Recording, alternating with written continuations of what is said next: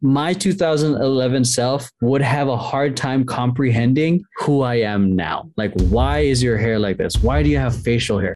Beep, boop, boop, bop, boop, beep. How I was back in 2011. I think how I was was I think was a little bit more arrogant and know-it-all. My insecurity was other people knowing more than me. I think, Re- to- re- regards to I guess my position. And I remember someone calling me out on that, like you don't know everything, dude. And then I'm like, yeah, I know. I know. I know.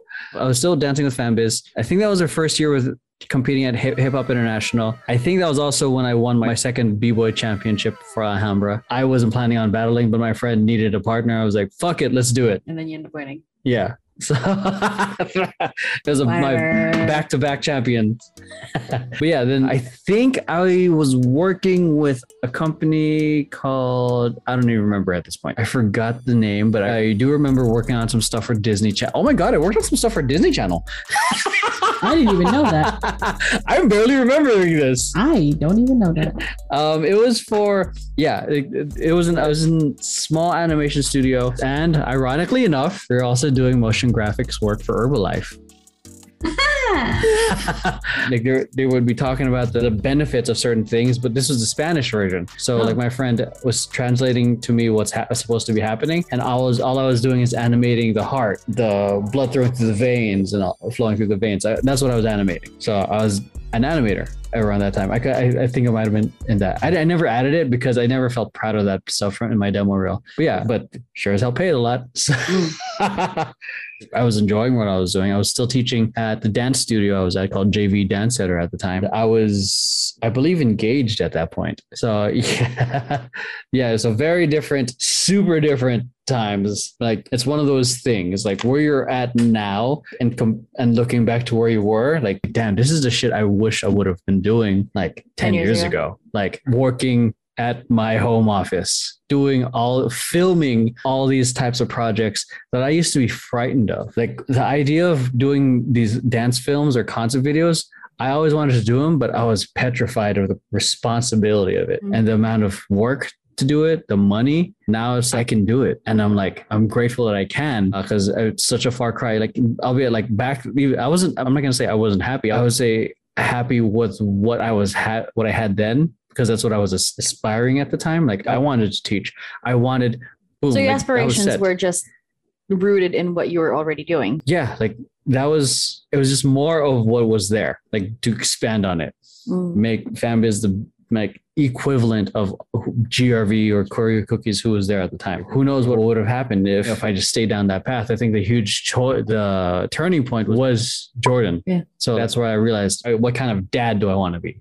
It didn't become a question of like how much do I want to make. It's like who do I want to be for this kid. I don't know how it is now, but I think it might still be the same for some parts of the industry. I could be wrong, but ours were just shit it was not the ideal situation for me to be to be a dad. So I, which is one of the reasons i took that leap of faith after my contract ended. So i, I would say i was quote unquote successful in the way i wanted it to be since Mhm. high school but i felt like i felt hungry for more but i wasn't sure where, what more looked like Well, without because you were always like a go-getter. You like started college for everybody. yeah i got it I, I got into college my second semester of high school Yeah. So that's that's the thing. I was like determined to make money, career, all of that. And then once I got there, I was like, I, I was making. I, I I don't know if I still make if I make more now, or if I, my old animation job make, makes more now. I have to.